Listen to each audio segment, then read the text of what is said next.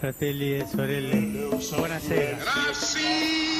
Luterilaisuus ei näy Bismillahirrahmanirrahim. täältä päin kovin paljon. In the name of God. On nuorempia perheitä. Selittelemättä I do not heed. It is this unseen power Kaikki me taidamme tuntea kaupallisen version buddhalaisuudesta.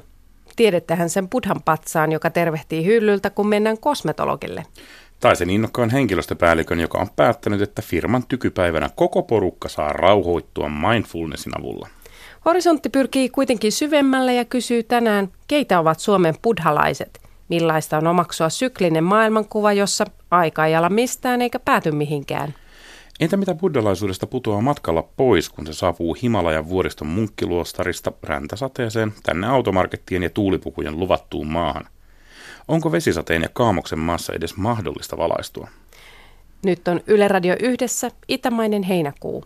Tämä ohjelma on Horisontti. Minä olen Anna Patronen. Ja minä Samuli Suompää. Me puhutaan tänään buddhalaisuudesta ja meillä on täällä Lin Le, Erja Varis ja Mitra Härkönen. Ja teillä kaikilla on oma näkökulma buddhalaisuuteen. Tervetuloa. Kiitos. Kiitos. Aloitetaan Erja Variksesta. Miten sinusta tuli buddhalainen? Eli miten se oikeastaan kävikään? Kerro mm.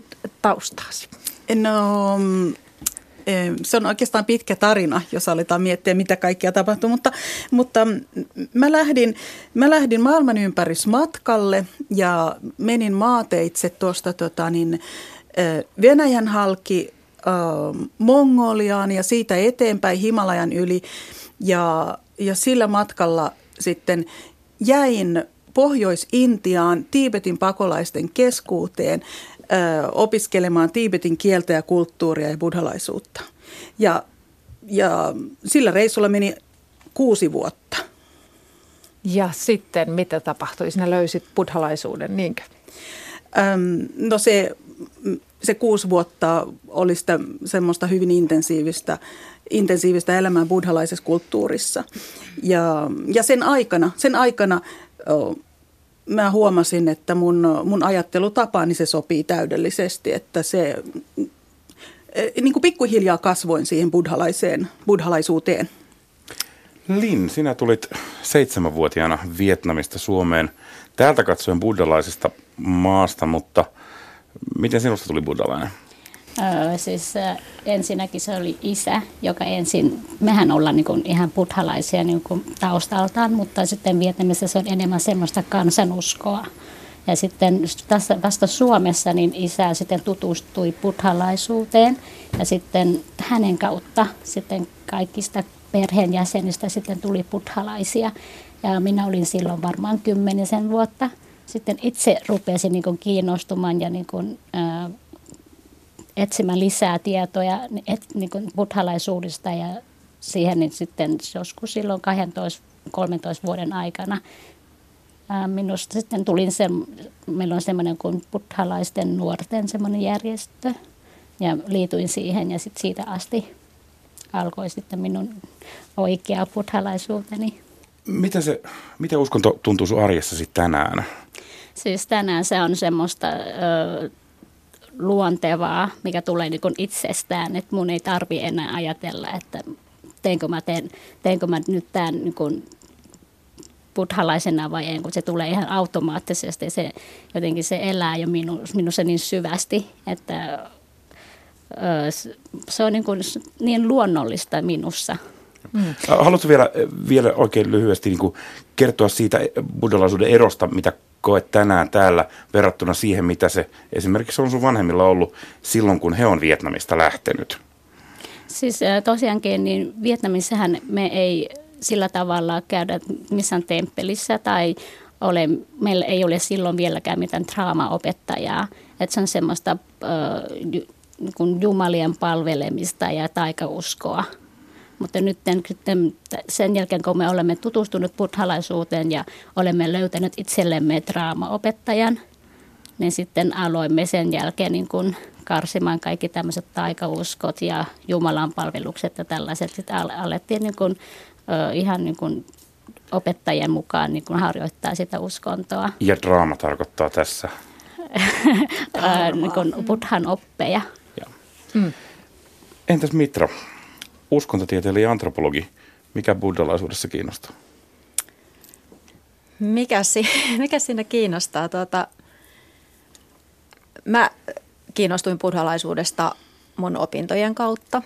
Eli mä lähdin antropologian opiskelijana myöskin tuonne Intiaan ja Dharamsalassa sitten tapasin tiipettiläisiä nunnia ja sitten sitä kautta kiinnostuin buddhalaisu- buddhalaisuudesta enemmänkin, että onhan se todella rikas ja monipuolinen maailmankatsomus, filosofia.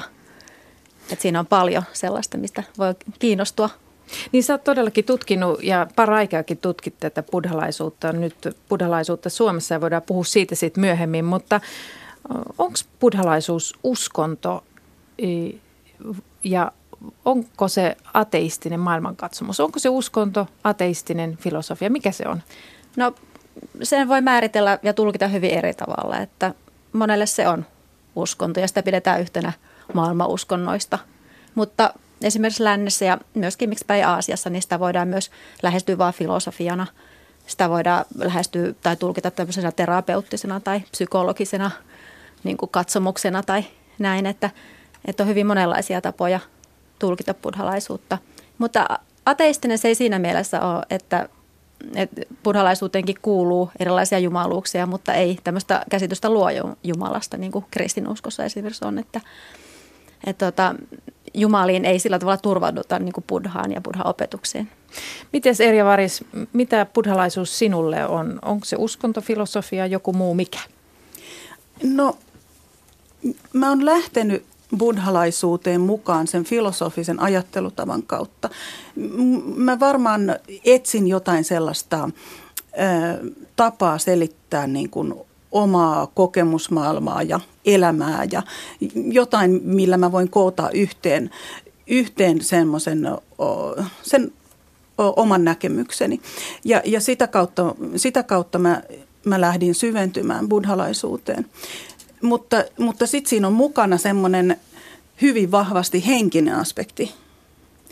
Joten kai mä sitten sanon, että se on uskonto. Vaikka se sana uskonto tuntuukin pikkasen, se, pikkasen vaikealta suussa. Mutta, mutta, mutta jos mun jos multa kysytään mun uskontoa, niin mä vastaan, että se on buddhalaisuus. Mutta, mutta enemmän se on mulle henkinen harjoituspolku ja filosofinen elämän asenne.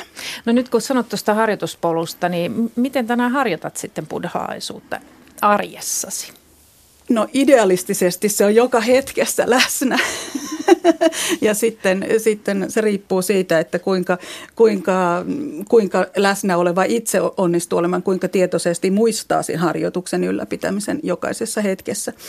Mutta, mutta sitten on olemassa ihan niin kuin muodollisia, muodollisia harjoitusasioita, kuten niin kuin päivittäinen meditaatio taikka, taikka tota niin, tämmöiset retriitit, joihin voisit vetäytyä pidemmäksi aikaa olemaan hiljaisuudessa. Ja, ja sitten retriteissä, no niitä voidaan tehdä ryhmässä jonkun henkilön johdolla. Tai sitten jos se alkaa jotenkin tuntua hyvin luontevalta, niin sitten voi vetäytyä myös, myös harjoittamaan ihan itsekseen niin, että pidempään, pidemmän aikaa ei keskustele kenenkään muun kanssa mitään ja vetäytyy täysin siihen ö, omaan retriittitilaan. Ja se on itse asiassa se, mistä mistä mä nautin valtavasti. Mitra Härkönen, mikä buddhalaisuudessa on tärkeää ja keskeistä, jos ajatellaan, että jos kristityltä kysyy, niin kristinuskossa sisältä katsoen ainakin tärkeää, tärkeitä käsitteitä on Jumalan armo ja rakkaus risti ylösnousemus. Ulkopuolelta katsottuna kristinusko voi näyttää hyvin toisenlaiselta. Mikä buddhalaisuudessa on tärkeää? No siinä on tietysti paljon keskeisiä ja tärkeitä opetuksia ja ne vähän, niiden painotukset myös niin kuin maasta toiseen ja buddhalaista traditiosta toiseen jonkun verran ja aika paljonkin vaihtelee. Mutta kyllähän niin kun jos ajattelee tärkeitä opetuksia, niin on neljä jaloa totuutta esimerkiksi, joka on kaikille buddhalaisille yhteinen. Eli se tiivistää hyvin sen buddhalaisun sanoman ikään kuin, että elämä on kärsimyksen alaista, mutta että siitä on mahdollista sitten, sitten kuitenkin siitä kärsimyksestä niin vapautua. Ja monestikin me ajatellaan jotenkin näissäkin buddhalaisuudesta, että se on hyvin pessimististä, että kun siinä on nyt niin se kärsimys ja elämän kärsimysluonto ja niin edelleen, mutta, mutta tota, kyllähän siinä buddhalaisuudessa hyvin keskeistä on ne metodit, mitä Buddha opetti, että miten siitä kärsimyksestä vapaudutaan. Ja hän kertoi sen, että mikä on, mikä on kärsimyksen syy ja niin edelleen. Että. Erielin, tunnistitteko oman uskonnollisuutenne, uskontonne siitä, mitä tutkija buddhalaisuudesta kertoo? Niin. Tietääkö mistä puhuu? Joo, ky- kyllä, kyllä tiedän ja tunnistan ja nimenomaan esimerkiksi, miten se buddhalaisuus näkyy tai niin kuin on, näkyy minun niin kuin arjessa on se, että miten minä itse pystyn lieventämään minun omia kärsimyksiäni ja miten pystyn auttamaan muita niin kuin lieventämään heidän kärsimyksiä tuottaa ja antaa heille ja itselleni iloa. Sehän on se niin kuin minun mielestä buddhalaisuuden perusta ja tosi helppo harjoittaa ja pitääkin harjoittaa ja harjoitella joka päivä. Niin kuin Eri äsken sanoikin, että se, sitä tietoisuutta, että sehän on ideaalista, jos sä pystyt olla tietoinen omista ajatuksistasi, puheestasi ja toiminnastasi. Ja jos ne kaikki perustuu myötätuntoon tai myötäiloon, niin sehän sitä buddhalaisuutta tai mitä, sitä, mitä buddha opettaa meille kaikille buddhalaisille. Ja sitähän minäkin esimerkiksi yritän harjoitella joka päivä. Mm. No Mitra Härkönen, Suomessa on noin 10 000 15 000 karkea arvio buddhalaisia, suuri osa tietenkin maahanmuuttajia, mutta sitten on eh, eri ja variksen tyyppisiä eh, suomalaisia, jotka ovat kääntyneet buddhalaiseksi. Onko hän tyypillinen tällainen suomalainen, joka on kääntynyt? No nyt täytyy sanoa, että mä Erian tunnen parempi kuin monet muut buddhalaiset tai käännynnäiset buddhalaiset, että, että hän on varmaan tämmöinen oikein poikkeusyksilö tässä. Ja onkin, mutta tuota, H.C. Buddhalainen Hän on H.C. Buddha, juuri näin, hän on meditoinut pitkään Himalajalle ja niin edelleen. Että kaikki ei mene niin kuin, noin pitkälle ehkä harjoituksessa, mutta kyllähän tietysti varmasti aika lailla tyypillinen on, että jakaa kuitenkin tämän, niin kuin, on syntynyt Suomessa ja jakaa sen niin kuin, suomalaisen kulttuuriperinteen kuitenkin niin kuin suomalaiset buddhalaiset tekee, että – Joo. Joo. No eri, miksi luterilaisuus vastannut kysymyksiisi vai mikä se suhde niin kuin tähän jos ajatellaan, että Suomessa on, äh, Suomi on tämmöinen luterilainen maa. Miksi mennä mertailemassa niin, niin, Olisi mitä, täälläkin ollut uskontoja. Mitä sieltä Himalajalta löytyi, mitä ei täältä meidän mansikkapaikasta eli Suomesta löydy?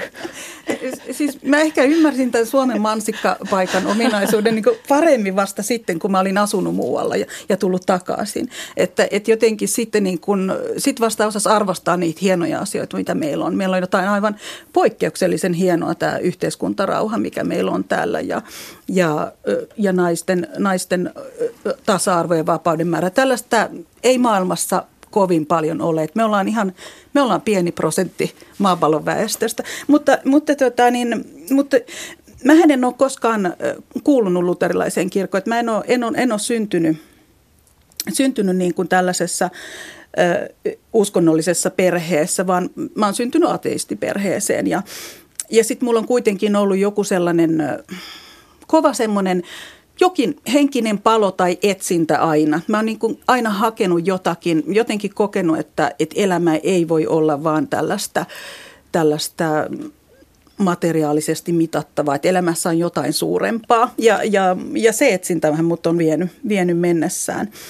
Et kyllähän mä muissakin uskonnoissa niin kuin näen piirteitä, jotka, jossa, joiden kanssa tuntuu semmoinen resonaatio.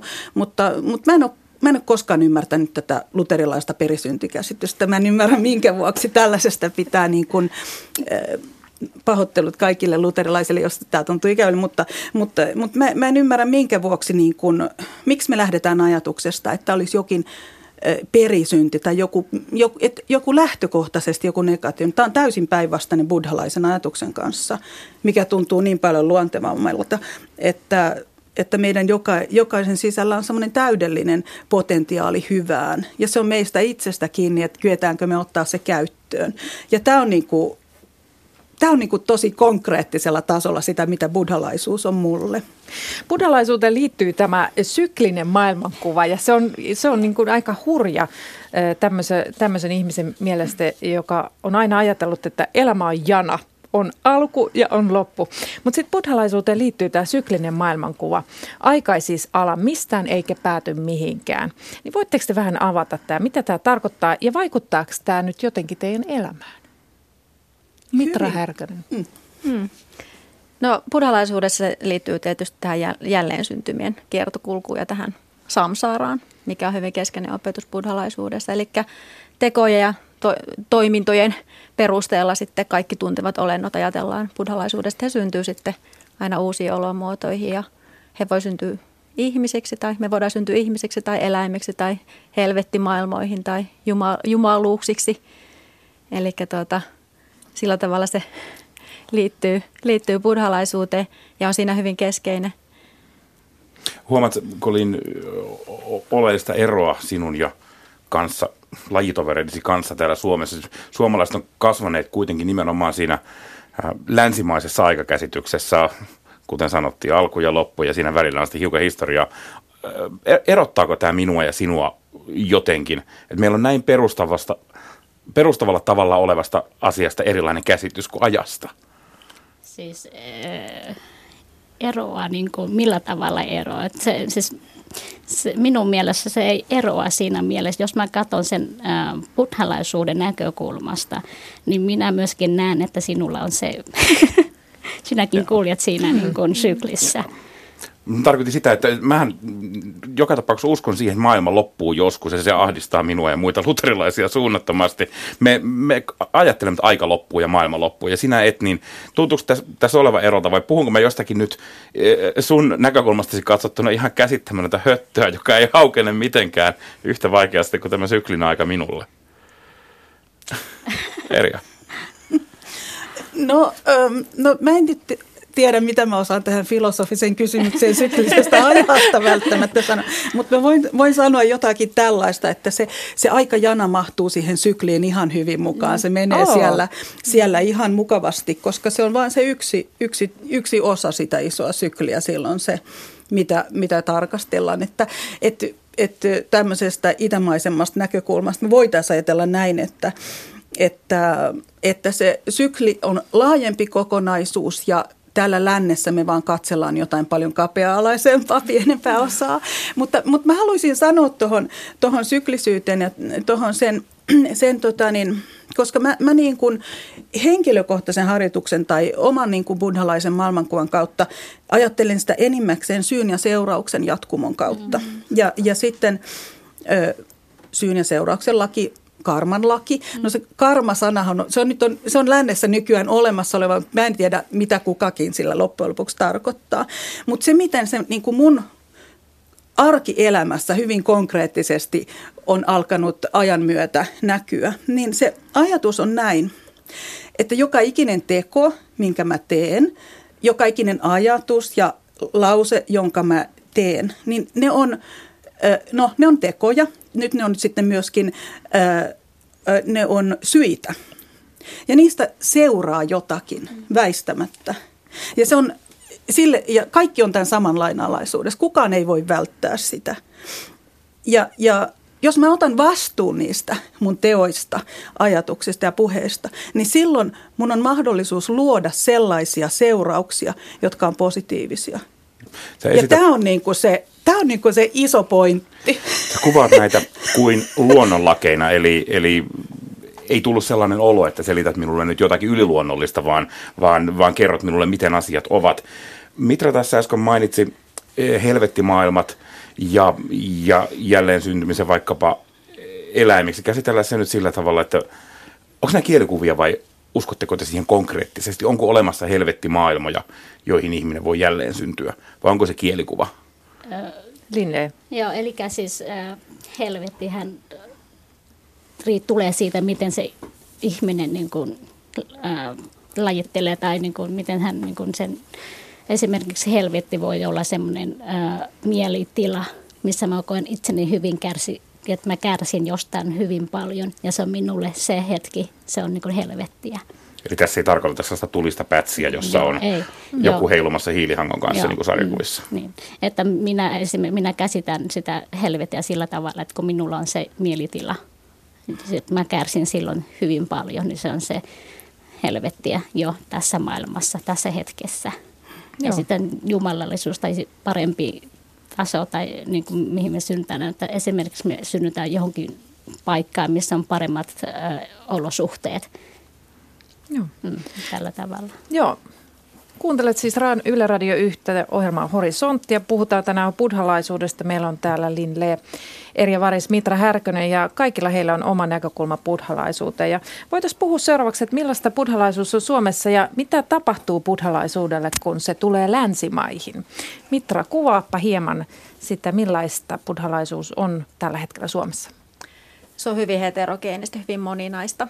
Että meillä on edustettuna kaikki tämmöiset päätraditiot, mitä buddhalaisuudessa on ja näillä traditioilla tai koulukunnilla on sitten vielä kaikenlaisia ala- alahaaroja tai perimyslinjoja, että meillä on paljon, meillä on semmoinen heterogeeninen joukko niin kuin buddhalaisia y- y- yhteisöjä ja buddhalaisia, eli meillä on maahanmuuttajia, jotka on sitten valta, va, muodostaa valtaosa buddhalaisista Suomessa, mutta sitten meillä on näitä kantasuomalaisia, jotka sitten harjoittaa tai on kääntynyt buddhalaisiksi.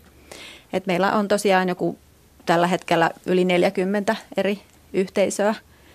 Et se ehkä vähän kuvaa sitä, että Suomi on kuitenkin pieni maa, meillä on suhteellisen vähän ihmisiä täällä. Eli, eli meillä on paljon tämmöisiä yhteisöjä ja järjest- järjestöjä, mutta niissä on sitten aika vähän taas sit ihmisiä. Millä tavalla se muuttuu, millä tavalla se tosiaan on muuttunut tullessaan uskonto idästä tänne? Se on yhteisöllistä, ilmeisesti edelleen, jos yhteisöjä on noin suuri määrä, mutta luostarilaitos, mikä muuttuu, kun buddhalaisuus länsimaistuu?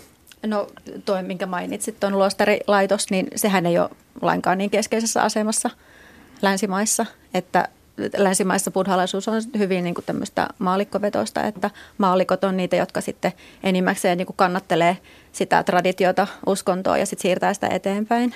Entä tämä, mitä Lin mainitsi taikauskon putoamisesta hänellä ja perheellään tästä kuviosta, onko tämä tyypillistä, että tuleeko buddhalaisuudesta sellaista oikeaoppista ja filosofisempaa täällä? No en tiedä, onko se oikea oppisempaa ja filosofisempaa, koska sitäkin voi hyvin eri tavalla sit tulkita, että, että kyllä, kyllä niitä rituaaleja ja sitä mystiikkaakin tulee tänne buddhalaisuuden myötä ja se, sellaisen tyyppistä buddhalaisuutta. Ja maahanmuuttajat tietysti, tai maahanmuuttajataustaiset buddhalaiset tuo sitä semmoista niin kuin myös omaa kulttuuriperinnettään myös Suomeen. Mutta jos ajattelee sitten tämmöisiä niin kuin, ää, ihan kantasuomalaisia buddhalaisia, niin voihan se olla, että heillä on enemmän painottuu sitten tämmöinen, niin kuin, voi painottua, ei välttämättä, mutta tämmöinen terapeuttinen, psykologinen, filosofinen niin kuin puoli siinä buddhalaisuudessa. Mutta se ei tarkoita kuitenkaan sitä, mä haluaisin korostaa sitä, että se olisi niin kuin, että nyt se olisi sit lännessä, jos on riisuttu kaikista kulttuuripiirteistä, niin sitten se olisi silloin oikeaa ja oikeaoppista, autenttista buddhalaisuutta. Jotenkin, että se olisi niin kuin paluu johonkin tekstien juurelle. Aina se muuttuu. Aina se tulkitaan ajassa ja paikassa. Hmm. No siis länsimainen ihminen on tosi individualistinen, yksilöllinen, haluaa itse päättää ja, ja valita ja ottaa aineksia sieltä täältä tuolta. Niin onko täällä länsimaiset buddhalaiset, vaikuttaako tämä yksilö, yksilöllisyys, individualismi tähän buddhalaisuuden harjoittamiseen täällä län- länsimaissa? No kyllä mun mielestä se vaikuttaa, että kyllä meillä on sellaista, että me tykätään ottaa vähän sieltä sun täältä itselle sopivia harjoituksia. Jos me ajatellaan vaikka Aasiassa vaikka tiibettiläistä munkkia luostarissa, joka systemaattisesti opiskelee tietyt asiat ja systemaattisesti tekee tietyt harjoitukset, niin me tykätään ottaa vähän sieltä ja täältä. En mä sano, että kaikki tekee niin, mutta mm. kyllä se on semmoista niin kuin valitsemista. Erja Varit, sä todella olitkin, olitte Himalajalla kuusi vuotta ja sitten tulit Suomeen, niin kuvappa sitä vähän sitä muu, muutto, muuttoa sieltä tänne, että miten sun buddhalaisuudelle sitten kävikään? No mun buddhalaisuudelle ei siinä prosessissa välttämättä käynyt mitenkään, koska se on, niin kuin, se on maailmankuva, se on se tapa, jolla mä pyrin toimimaan, niin siinä, siinä ei tapahtunut mitään. No se, että mun mahdollisuus pitkiin retriitteihin väheni, koska mä tulin takaisin länsimaiseen työelämään sen sijaan, että mulla olisi se vapaus ja aika, mikä, mikä, mikä oli siellä. Ja tietysti se, että, että siellä on se vahva harjoittajien yhteisö, niin se on aivan erilainen tuki kuin mikä lännessä on. Et sillä tavallahan ne muutokset oli aivan valtavia. Siis, ja, ja siis se, se, niin kuin, se että Himalajalle tiibetiläisyhteisöön niin kuin sulautuminen ja sopeutuminen, se oli aivan helppoa verrattuna siihen, mitä on tulla takaisin Suomeen kuuden vuoden jälkeen. Et, et, et, että mä olin täällä, musta oli ihana puhua samaa kieltä kuin muut puhuu, mutta musta tuntui, että, että puhutaanko me kuitenkaan nyt samaa kieltä. Että semmoinen jotenkin, jotenkin siis, mulla meni ainakin kaksi vuotta totutellessa. Sun tapa hahmottaa maailmaa oli muuttunut niin radikaalisti, niinkö? Nimenomaan, nimenomaan, kyllä joo. Joo, joo. joo siis, siis ähm, kun mä asuin, mä asuin äh, pitkiä aikoja Dharamsalassa ja se on Pohjois-Intiassa äh, paikka, jossa, jossa Dalai Lamalla on äh, kotitemppeli, niin siellä on hyvin vahva harjoittajayhteisö. Kaikkia asioita katsotaan sellaisesta näkökulmasta, että ongelmia pyrikään ratkaisemaan epäitsekkäästi ja pohditaan sen syy- ja seurauksen lakia sen pohjalta. Niin, niin, niin silloin niin kun ne ratkaisut on hyvin usein päinvastaisia kuin mitä me tehdään täällä lännessä. Se oli, se oli jotenkin aivan hurjaa se, se Lin, miten, miten yhteisöllistä uskonnollisuus sinulle on? Siis buddhalaisuus ei rajoitu sulle siihen, että sä tekisit harjoitteita yksinään, yksinään kotonasi, vaan sä oot mukana yhteisössä. Millaista se on? Öö, siis vaikka olenkin yh, niin kuin, yh, ää, mukana yhteisössä ja se, se meidän yhteisö on sille, että meillä on muukki täällä, va, muukki ja temppeli Vantaalla. Ja sitten me järjestetään niin kuin buddhan, buddhalaisia juhlapäiviä. Ja sitten se, se yhteisö, mihin mä kuulun, on se, että viet, siis vietnamilaisten nuorten buddhalaisten yhteisö. Ja siellähän me, meillä on niin lapsia, että me yllä, ylläpidetään niin kuin lapsille vietnamin kieltä ja kulttuuria ja sitten siinä samalla tutustumme heidät sitten buddhalaisuuteen. Että se on semmoista niin kuin, ö, yhteisön niin kuin toimintaa, mitä mä nyt teen. Miten merkittävä tämä etninen yhteys tässä on? Se sulle buddhalaisesta ja yhteisö on myöskin samalla vietnamilaisyhteisö. Nivoutuuko ne yhteen, uskonto ja oma etninen perintö? Kyllä jossain määrin. Että, mutta kun täällä esimerkiksi täällä meidän, meidän yhteisö täällä on niin kuin harjoittaa näitä Mahajanan suuntausta ja sitten minä itse myöskin sen suuntausta, mutta mä enemmän niin kuin on sen buddhan, buddhalaisuuden niin kuin linjalla. Että siinä mielessä, että esimerkiksi jos temppelissä järjestää jotain tällaisia niin kuin päivittäisiä rukoushetkiä, niin mä en välttämättä osallistu siihen. Tai sitten mä osallistun kuitenkin semmoiseen niin niin yleisempään niin kuin, ää, aktiivisuuteen, että tällaisia. Hmm. No, mitä te ajattelette tämmöisestä kaupallistetusta buddhalaisuudesta? Ainakin minä törmään tuolla kauneushoitolassa ja kylpylässä niin buddhalaisiin elementteihin. Missä muualla te törmäätte? No, No Buddha-patsashan on nykyisin sisustuselementti, että siihen voi törmätä missä hyvänsä tai, tai se voi olla joku... Kiva asia vai tuntuisi kurjalta? Em, Mulle se, mulle se on ihan positiivinen asia. Mä, mä en usko, että, että Buddha loukkaantuu siitä. tai jos ajatellaan, jos ajatellaan sillä tavalla, että, että, että historiallinen Buddha, henkilö Siddhartha, joskus elänyt, niin sille, hänelle sillä ei ole mitään merkitystä ymmärtääkseni. Ja, ja, ja, jos taas ajatellaan sitten, että mitä Buddha, mit, mitä se symboloi. Symboloi vapautumista, kärsimyksestä, täyden hy, hyvän potentiaalin käyttöönotto. Eihän se, eihän se ole huono asia, jos, jos tämmöinen symboli on niin kuin tullut tavallaan niin kuin laajempaan tietoisuuteen myös sellaisille ihmisille, jotka ei välttämättä koe itseään buddhalaisiksi, mutta saa jotain positiivisia, positiivista vaikutusta sen, sen ajattelun piiristä, niin, niin en, mä, en mä näe siinä mitään, mitään negatiivista. Toki se on pinnallista ja, ja se voi olla hyvin materialistista. Mutta, mutta jos nämä ihmiset joka tapauksessa elää niin, niin mitä, ei siinä ehkä ole mitään eroa. Hei, toi mindfulnesshan on yksi tämmöinen trendijuttu ja kyllähän se buddhalaisuudesta tulee. Mutta jo, jos menee puhumaan mindfulnessista tuonne Himalajalle, niin tuota, tajuavatko he, mistä on kyse? Tajuavat, joo, kyllä, kyllä. Se on, se on yksi pieni siivu, joka on otettu semmoisesta isommasta opetuskokonaisuudesta. Ja se on hirmu hyödyllinen siivu, niin kuin näkyy siitä, kun ajatellaan, niin kuinka suosittu siitä on tullut. Et, et ihan vaan sillä, että otetaan yksi pieni osa, voidaan, voidaan saada paljon hyötyä ihmisten arkeen. Ja, ja niin kuin... Ö, esimerkiksi Dalai Lama on koko ajan sanonut sitä, että, että jos, jos on kiinnostunut buddhalaisuudesta, niin ei ole mitään syytä kääntyä buddhalaiseksi ja unohtaa sitä omaa uskontoperinnöttä, jossa elää, vaan, vaan voi ottaa vaan sen käytännön asian, joka toimii ja ottaa sen osaksi sitä omaa harjoitustaan tai näkemystään. Lin, miltä se sinusta tuntuu? Siis tällä hetkellä länsimaissa kuitenkin käydään paljon keskustelua siitä, että onko meillä länsimaalaisilla oikeus napsia eri kansojen kulttuureista pieniä osasia.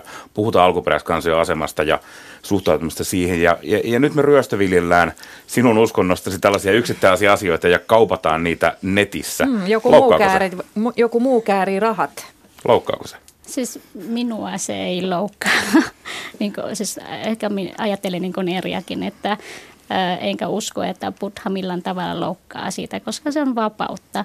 Ja se, että millä tavalla he käyttävät sitä, niin kuin, mikä on se heidän, niin kuin, äh, mihin he käyttää sitä, niin se on, niin kuin, sitten se on heidän karmansa sitten, mikä niin kuin, aiheuttaa, että minua se ei houkkaa. Ja sitten minun mielestä, jos se ei ole edes varastamista, koska buddhalaisuus on kaikille. Ja jos, joo. Mitra, buddhalaisuudella buddhalaisuudella on hirvittävän hyvä maine länsimaissa. Siis kaikkiin muihin uskontoihin täällä suhtaudutaan kyräillen ja peläten. Niistä nähdään huonoja puolia, eikä pelkästään islamissa. Mm. Siis buddhalaisuudella on hirveän hyvä maine. Länsimaissa kuvitellaan, uskotaan, että se on puhtaasti rauhanuskonto, ja sitten meillä on välillä vaikeuksia ymmärtää, miten on mahdollista, että Myanmarissa tapahtuu kansanmurha, kun eikös niiden pitänyt olla rauhaa rakastavia buddhalaisia. Mistä tämä hyvä maine johtuu, mm. ja onko se oikeutettu? No se varmaan liittyy ainakin siihen, että buddhalaisuus on aika epädogmaattista. Että buddhakin opetti, että ei tarvitse uskoa ihan sokeasti kaikkea, mitä hän opettaa.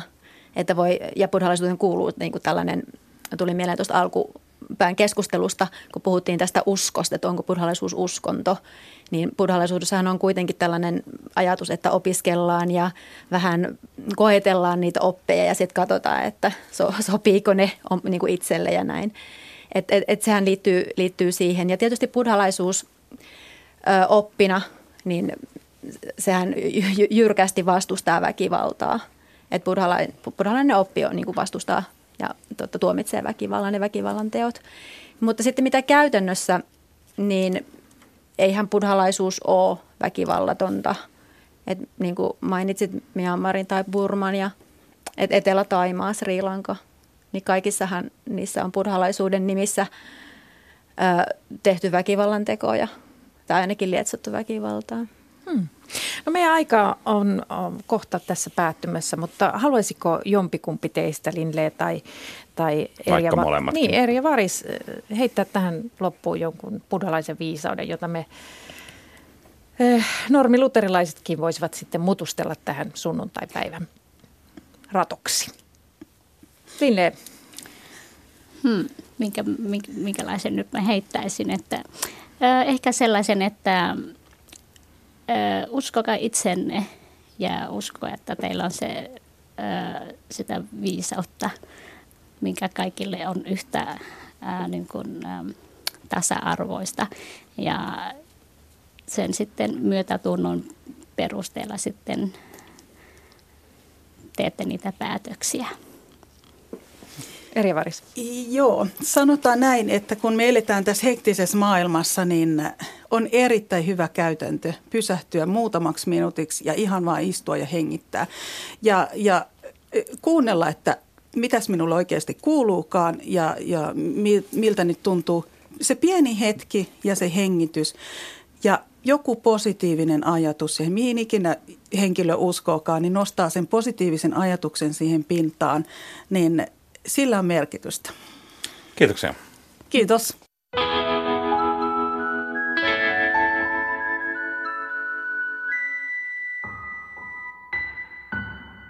Vielä tähän loppuun tapaamme soturimunkin oppipojan. Hän on nimittäin niinkin eksoottinen hahmo kuin joensuulainen kolmekymppinen lääkäri nimeltään Joonas Tolvanen. 17-vuotiaana tämä Tolvanen sai päähänsä lähteä opettelemaan kungfua Kiinaan. Siitä alkoi kymmenvuotinen seikkailu Kiinan kungfu-kouluissa.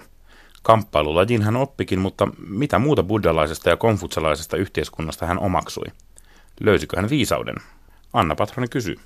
No minä olin pikkupoista lähtien katsonut paljon kung fu-elokuvia mistä minä eniten niistä tykkäsin, niin oli ne Shaolin munkit ja minä luin sitten netistä, että vieläkö ne treenaa sitä kung futa ja sitten kun minä luin, että niillä on omia kouluja, niin minä päätin, että seuraavana kesänä minä sitten paikan päälle menen, menen katsomaan sitä meininkiä. Minä tosiaan olin 17-vuotias. Sen jälkeen minä olen käytännössä 11 vuoden aikana joka ikinen vuosi sillä käynyt. Pisin reissu on ollut kolme kuukautta ja lyhyin kaksi viikkoa, että ne on vähän vaihdellut. Niin, olot oli siellä tosi kauheat. Kerro jotain siitä todellisuudesta. No minä olen ollut Kiinassa noin kymmenessä sisäoppilaitoksessa, missä treenataan kung futa, että mikä suuri järkytys oli nuorelle suomalaiselle pojalle, niin oli ruumillinen kuritus, että se tuli ihan puun takaa ja yllättäen, enkä minä osannut siihen varantua, enkä ollut mistään lukenut, että sitä on vielä olemassa sitä ruumillista kuritusta niinkin rajuna, mitä se silloin 2007 oli niissä iso, isoimmissa koulussa. Niissä isoimmissa koulussa on 30 000 oppilastakin saattaa olla, että ne yrittävät väkivallalla ja kurilla sitten saada ne häirikköoppilaat kuri, että se pahin rangaistus sielläkin yhdessä koulussa tai useammassakin koulussa on ollut se käärmeenpään katkaisu, että ne häirikköoppilaat otetaan hiekkakentälle punnerusasentoja, sen taakse tulee sitten opettaja semmoisen parimetrisen kepin, kepin kanssa sinne oppilaiden taakse ja ne rupeaa mätkimään niitä häirikköoppilaita siihen asti, kun se ke, keppi katkee tuommoiseksi pieneksi tyngäksi, että joskus se katkee ensimmäistä iskusta ja se on hyvä sillä. Rangaistus suoritettu, mutta joskus se 70kin kepi-iskua vie ja ne ihan tajuttomaksi menee ne lapset. Että. Entäs sitten myöskin tuo eläminen ja, ja asuminen ja syöminen, sekin taisi olla hyvin askeettista. No se on, kun on 30 000 oppilasta, niin hyvin tiivistä asumista, asutaan yhteismajoituksessa, niissä herätykset on hyvin aikaisin. Meilläkin ensimmäisessä koulussa oli 5.40 herättiin ja siitä välittömästi ruvettiin voimistelemaan ja juoksemaan ja sängyssä ei ollut ollenkaan patkaja ja se vesi oli sitten jääkylmä ja sitten vesikatkoja oli lähes päivittäin ja siinä, siinä, siinä oli ne omat haasteensa ja tosiaan kun, mikä yksi oli kaikista ikävintä, mihin ikinä tottunut, niin oli se ruokavalio, että se oli hyvin epämiellyttävä ja minun maha ei ollut siihen tottunut ollenkaan ja sen takia minä sain hyvin herkästi maha, mahatauti, että minä 10 kiloa laihun siinä minun ensimmäisen ressun aikana. Minä olin noin 65 kiloinen, niin 10 kiloa sitä pois, niin se on aika monen ruumispudotus, että mitä sillä syötiin, niin kanan nahkaa, kissan kieliä, sitten niitä sipulin paperisikuoria, mitä heitetään pois bioetteen mukana Suomessa, niin niistä oli monesti keitto. Että ne parhaat lihapalat oli sitten niille kouluopettajille. Mutta... Joonas Tolvanen, sitten palasit Kiinaan kuitenkin sen kymmenisen kertaa, vaikka noin kauhea oli. Miksi? Pikkuhiljaa se kiinnostus siihen Saulin kun se on hiipunut ja hävinnyt, mutta miksi minä sinne edelleen menen, on ystävät ja kaverisuhteet. Että se kiinalaisten ystävyyssuhteet on ainutkertaista, että kun kerran pääsee kaveriksi, niin se on, se on, se on lopu, lopuikäistä. Ja minä en oikeastaan, mistä minä kaipaan Kiinassa, niin en ollenkaan niitä isoja asioita, vaan enemmän niitä pieniä sanoja ja tekoja ylipäätään, että Suomessakin se elämä on hyvin hektistä ja kiire on joka paikka ja kun kavereita näkee, niin ihmiset on kännyköllä eikä keskustele ollenkaan. No opit toki kungfua, mutta löysitkö sitten jotakin viisautta? Lähditkö sitä etsimään? No minä olin pikkupoikana vähän na- naivisen varmaan tuosta kirjan alkumetreitäkin nuke, että vähän la- lapsenmielinen, niin minä ajattelin, että siellä on semmoisia viisaita kungfu-mestareita sumuusilla vuorilla, jotka opettaa suuria elämänviisauksia, mutta kun minä menin paikan päälle, niin ne tosiaan lapsia hakkasivat ja niillä oli hyvin paljon riippuvuuksia eri, eri asioihin ja jotkut käytti huumeitakin ja sitten minä huomasin, että ei ne sen fiksumpia ne buddhalaiset mestarit olekaan, että ei ne mitään piruja ole, mutta ei mitään, mitään enkeleitäkään, että ihan samanlaisia ihmisiä kuin kaikki muut. Että siinä mielessä se rapistu se, se pilvilinna siinä niin kuin romahti, mutta sitten opin kuitenkin elämästä muuta, muita asioita, mitkä, mitä hyvinkin koe, koen tarpeellisina. Minkälaisia asioita sä koet, että sä opit? No kaikista eniten on se kanssa-ihmisen kunnioitus, että siellä hyvin, kun kungfutselaisuus on vähän semmoista, että se kunnioitetaan noita auktoriteetteja ja sitten jos on vähän ylemmässä auktoriteettiasemassa, sitten niitä pidetään huolta niistä heikommista. Että semmoisia asioita minä siellä hieman, hieman opin omasta mielestäni. No mitä sä ajattelet Joonas Tolvanen, jos sinusta olisi tullut tämmöinen soturimunkki sinne Kiinaan, niin minkälaista se soturimunkin arki siellä Kiinassa voisi olla?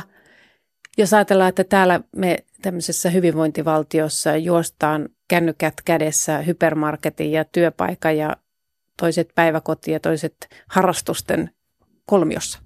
No se ei välttämättä olisi mitenkään parempaa tai eikä huonompaa, se olisi ihan vähän erilaista ja se olisi ihan, ihan ok että minun mielestä, mutta nykyisinkin ne, jotka sanoo itseään soturimunkiksi ja buddhalaisiksi munkiksi siellä Saulin temppelin läheisyydessä, niin nehän käyttää myös tietokoneita ja älypuhelimia, että sekin alkaa globalisoitumaan ja monetkin, minä muistan niitä munk- munkkiveljiä, minä en munkki ikinä oikeastaan virallisesti ollut, mutta munkkivelit meni sitten viikonloppuisin pelaamaan counter strike ja tämmöisiä räiskintäpelejä noihin internetkahvilaan, että se oli vähän huvittavaa, että niitä useampia länsimaalaisia, mitä minä tapasin siellä, niin jotkut niistä oli jopa hartaampia buddhalaisia kuin ne itse munkit, mutta sekin on vähän suhteellista siinä mielessä. Joonas Tolvanen, olet kirjoittanut Soturimunkin oppipoikakirjan. Siinä kerrot vierailuistasi Kiinaan kungfu-koulun oppilaana.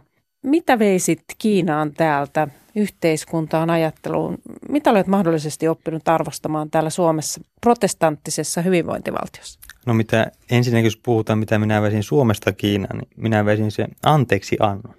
Että se kristillinen anteeksi antaminen on hyvin, hyvin minä tykkään siitä, siitä opista, että Kiinassa ei oikein anneta anteeksi, että ne ajatellaan, että ne entis elämän virheet ja muut aiheuttaa sitä kärsimystä, niin kristillinen, että jos katuu sitä ja antaa anteeksi, niin se on sitten asia sillä, sillä, sillä aletaan olla hoidettu, mutta siellä tosiaan se anteeksianto on semmoinen, semmoinen asia, mitä olisi hyvä siellä harrastaa. Sama se hyvä, hyvän tekevyys on semmoinen, että siellä vähempi osaisia ei niin paljon auteta kuin Suomessa, niin se hyvän tekevyys on toinen, se anteeksiannon lisäksi, minkä, minkä ehdottomasti Suomesta, Suomesta veisin sinne, sinne, sinne Kiinaan. Että kun minä onkin on keskustellut niiden buddhalaisten munkkien kanssa vähän varasten auttamisesta ja näistä, niin heille monille se on ihan vieras konsepti. Ne ei voi ymmärtää, että miten, miten minä rupean heitä auttamaan. Että ei ne ole minun, minun elämään liity millään tavalla, että kannattaa antaa olla, että ne on tehnyt pahuutta, pahuutta aiemmassa elämässä sen takia ne on vaikka vammaisia. Ja ne jos antaa jonkun keksipaketin tai muuta, niin se on käsittämätöntä monille, monillekin heistä. Mutta sitten mitä minä Kiinasta toisin Suomeen, niin se on ehdottomasti se kunnioitus ja kanssa-ihmisen kohtelu, että siinä mielessä, että siellä jos, jos mietitään kungfutselaisuutta ylipäätään, niin se on se, miten ihminen ja yhteiskunta toimii keskenään, niin siinä on se hallitsija ja alamaisen välinen kunnioitus, että jos hallitsija kunnioitetaan ja hallitsija sitten, sitä tulee myötäkunnioitusta siihen alamaista kohtaan ja samalla tavalla ihmissuhteessa, kun ystäviä kunnioitetaan, niin Suomessa se kunnioituksen, mitä minä olen itse huomannut tässä viime vuosina, niin kun on enemmän yhteiskunta muuttuu siihen, että kaikilla on kiire, niin se kanssa ihmisen kunnioitus on aika, aika huonossa jamassa, että siellä sitä vielä kunnioitetaan toisiaan. Siinäpä oli valaistusta taas yhden horisontin verran. Tämä ohjelma on käytettävissä mindfulness-harjoituksiin myös Yle Areenasta. Thank you.